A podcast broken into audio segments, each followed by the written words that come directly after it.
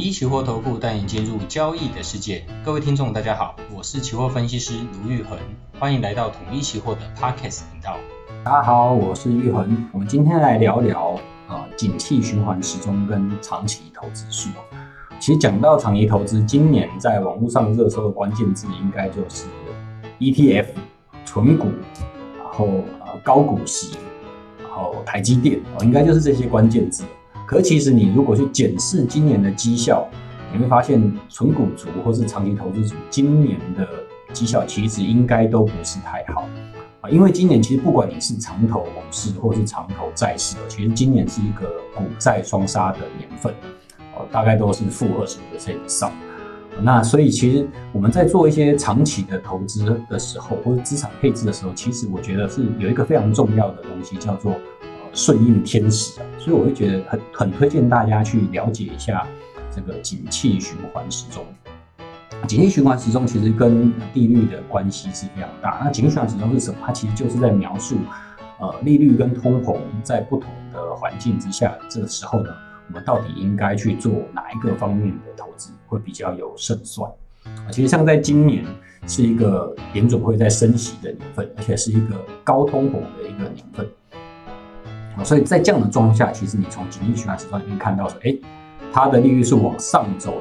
的，然后呢，通膨是往同时是在往上走的时候，其实这个时候你应该要是比较偏向防御性，而且是现金比较多的这样子的一个价值的一个呃防守期哦。所以，然后什么时候才进入到下一个阶段？下一个阶段就是当通膨开始回落了，利率呢不再上升了，甚至开始降息的时候呢？你可以开始去投资一些成长型的概念，你可以去投资一些绩优股，或者是啊债券，因为当降息的时候，对债券利率利率往下，呃，应该说利率往下，债券的价值是往上走，那时候开始可以开始布局债券。只要一旦联准会停止升息，或者是开始降息的时候，债券市场一定会先反应，然后才是股市的春天才会在下一步到来。所以，哎，在呃，联准会开始降息了，然后债券这边开始呃再次开始成长了，开始恢复动能的时候呢，你再开始从股市从绩优股慢慢可以再扩张一些呃你的投资的部位，然后到一些呃比较成长型的股票，比较积极型的一些投资，然后呢呃到直到这个哎降息的循环结束了，或者说降息循环到尾声的时候呢，你再从呃成长股这边再转为到一些民生。呃，概念、民生用品啊，比如说原物料啦、循环性的那些价值啊，巴菲特的价值投资啊，用的也是这一块。我觉得当股市的成长性没有这么强了，那资金的这个活水的来源其实也没有这么多的时候呢，你可以去投资像这样子一个循环性的价值。然后呢，再慢慢回到呃现金的防御性价值，就是哎，当联准会从降息又开始转升息了，然后开始收水了，然后呢，呃。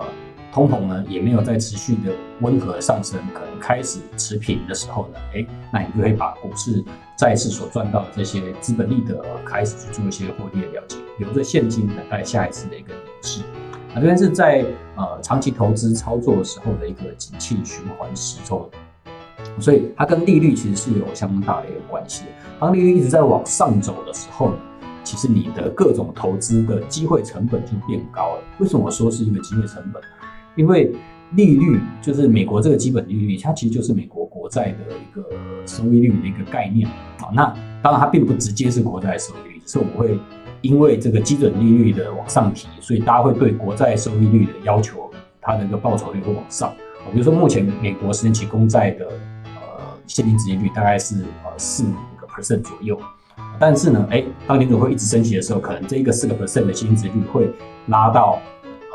五个 percent 啊，或者是六个 percent。那你想，我们台股以往以来的现金殖利率，其实所谓的高殖利率股票，大概五个 percent 以上到八个 percent，其实就算是所谓的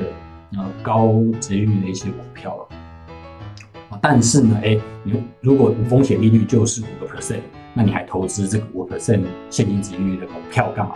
因为你买国债就可以拿到，呃，国债已经打折到它的现金殖利率是五个 percent，保绝对保本的。应该说，以美国的信用保证的这个国债都给你五个 percent 的殖利率，那你投资股市可能也才拿六个 percent、七个 percent，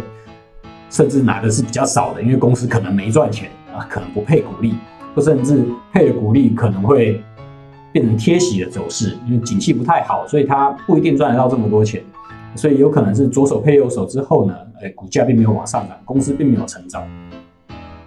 那呃，在这样状况下，你还会去愿意投资股市吗？是以以一个理性的投资人或是专业的投资机构来讲，呃，当利率一直往上走的时候，他们会加大他们在呃无风险资产的一个配置，因为有风险的资产，他们在这样的状况下，他们赚钱的难度会提升。所以就是当资金开始收缩的时候呢，呃，你应该要去减少你的风险投资的一些部位。所以长期投资跟景气循环如果搭配的好的话，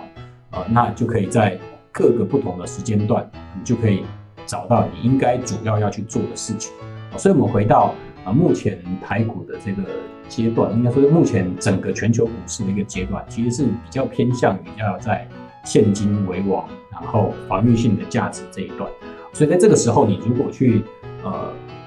尝试一直去抄股市的底部，你会发现你每次抄底都是抄在呃山腰上。也许跟真的给你抄到底，呃短线的一个底部之后，可能短期的反弹之后，它又进一步的去往下去做一个修正，那你没多久可能又套在山上。好，因为整个股市仍然是在走一个呃空头的走势的时候，你一直去抄底，呃不见得会真的给你抄到底部。因为它的修正可能还没完，当然你去观察一些短线指标，可能哎，K D M A C D 都通通都超跌，怎么还是跌个没完？而其因为这是一个空头走势的一个多杀多的一个情形，它跟你在多头走势的，大家都按照规定来。我们知道多头的，它就比较适多头走势比较适合长期投资嘛，它是所谓的缓涨，但是股市是急跌，所以在在熊市的时候急跌。的时候，你进去做一些抄底的动作，除非你认为景气真的要开始啊复苏了，开始翻多了，那你还在还没有看到这件事情之前，任何的进场抄底都有可能是抄在山腰上。所以在这样的状况下，你在呃股市投资的时候，你就必须更小心你的风险，或者是说，哎，其实有很多人会透过像这样的熊市的机会，用期货去放空啊，用呃认授权证，或甚至呃。选择权，或甚至啊、呃，这样子比较偏向衍生性商品的操作来去，呃，不管你是避险也好，或是投机部位也好，来去赚取像这样空头市场的一个获利。但呃，有这样的工具没有错，但是我还是觉得在操作难度上，其实它比多头市场难了非常非常多。因为空头市场的时候，它呃反弹也是反弹的非常的快速。其实我们今年台股。大概有四次的四波的一个下跌，每次下跌大概都是两千点啊，但是反弹呢，大概也都会占到一半以上，那反弹的幅度大概也会有一千点，而且弹得很快，所以你如果做空，当然，但是刚好空在一个波段的低点，但是反弹一次反弹一千多点，那你的期货的保证金可能就不够啊，因为一般来说，大家在操作像这样的衍生性商品的时候，可能都会开杠杆，你不管是做期货有没有保证金的，或是你买的是选择权有到期日的，那可能在这个到期日的时候刚好是一个反弹的时间点，那你可能空方部位并没有赚到钱，甚至可能是赔钱的，因为这些做空的都是商品，都是所谓的衍生性商品。那当然你用现股的融券也是有可能会被轧空啊，哦，这就是比较偏向衍生性商品。那衍生性商品的话，它就有所谓的当空头。过度拥挤的时候呢，就有可能会有快速的反弹的一个回波力量啊。因为当有第一个大户被嘎到的时候，他把他所有部位通通都清掉的时候，他就把市向市场上打下了非常多的一个多单，可能短线上突然就一个一百多点拉上去，一可能一千多口、两千多口的期货啊，一下子打上去，那你所有的空方部位可能就通通同时都被嘎到。啊，进一步的，大家都想要回补去打多单，就是形成所谓的呃空头挤压的一个这样子的走势。好，所以今天在讲就是呃整个景气循环时钟跟长期投资术，就是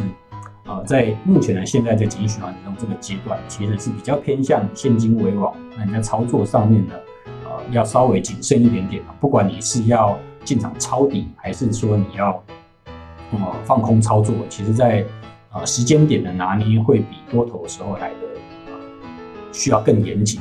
那在资金的控管方面也会需要更严谨。所以我会建议大家在这个阶段，你应该把你的杠杆放小，然后呢，呃，好好的去把你的资金部位做一个管理。那其实并不适合一直在市场上，投入去做一些摊平加码这样子的动作，因为这样的动作的话，你会觉得，哎，我是一个长期投资。但是如果这一次的景气循环是一个比较长的空头年份的话，那其实你在这个时间点进去加码去做一些摊平，你事后回来去看的时候，也许这边并不是一个山底，应该说并不是一个谷底，可能是一个山腰，因为。我们可以看到说，如果你整个国家主要的产业景气并不是持续的往上走的时候，你这个国家的指数可能也不见得会呃一直往上走。比如说我们看呃，如果你去看香港或是日本的指数，你会发现说，香港指数其实现在已经回到这个两千年前的这样子一个水位，日经的指数其实也没有比之前。高出了多少？所以，当你的国家景气不是在持续往上走的时候，其实并不是说你一直无脑的去呃加码摊平，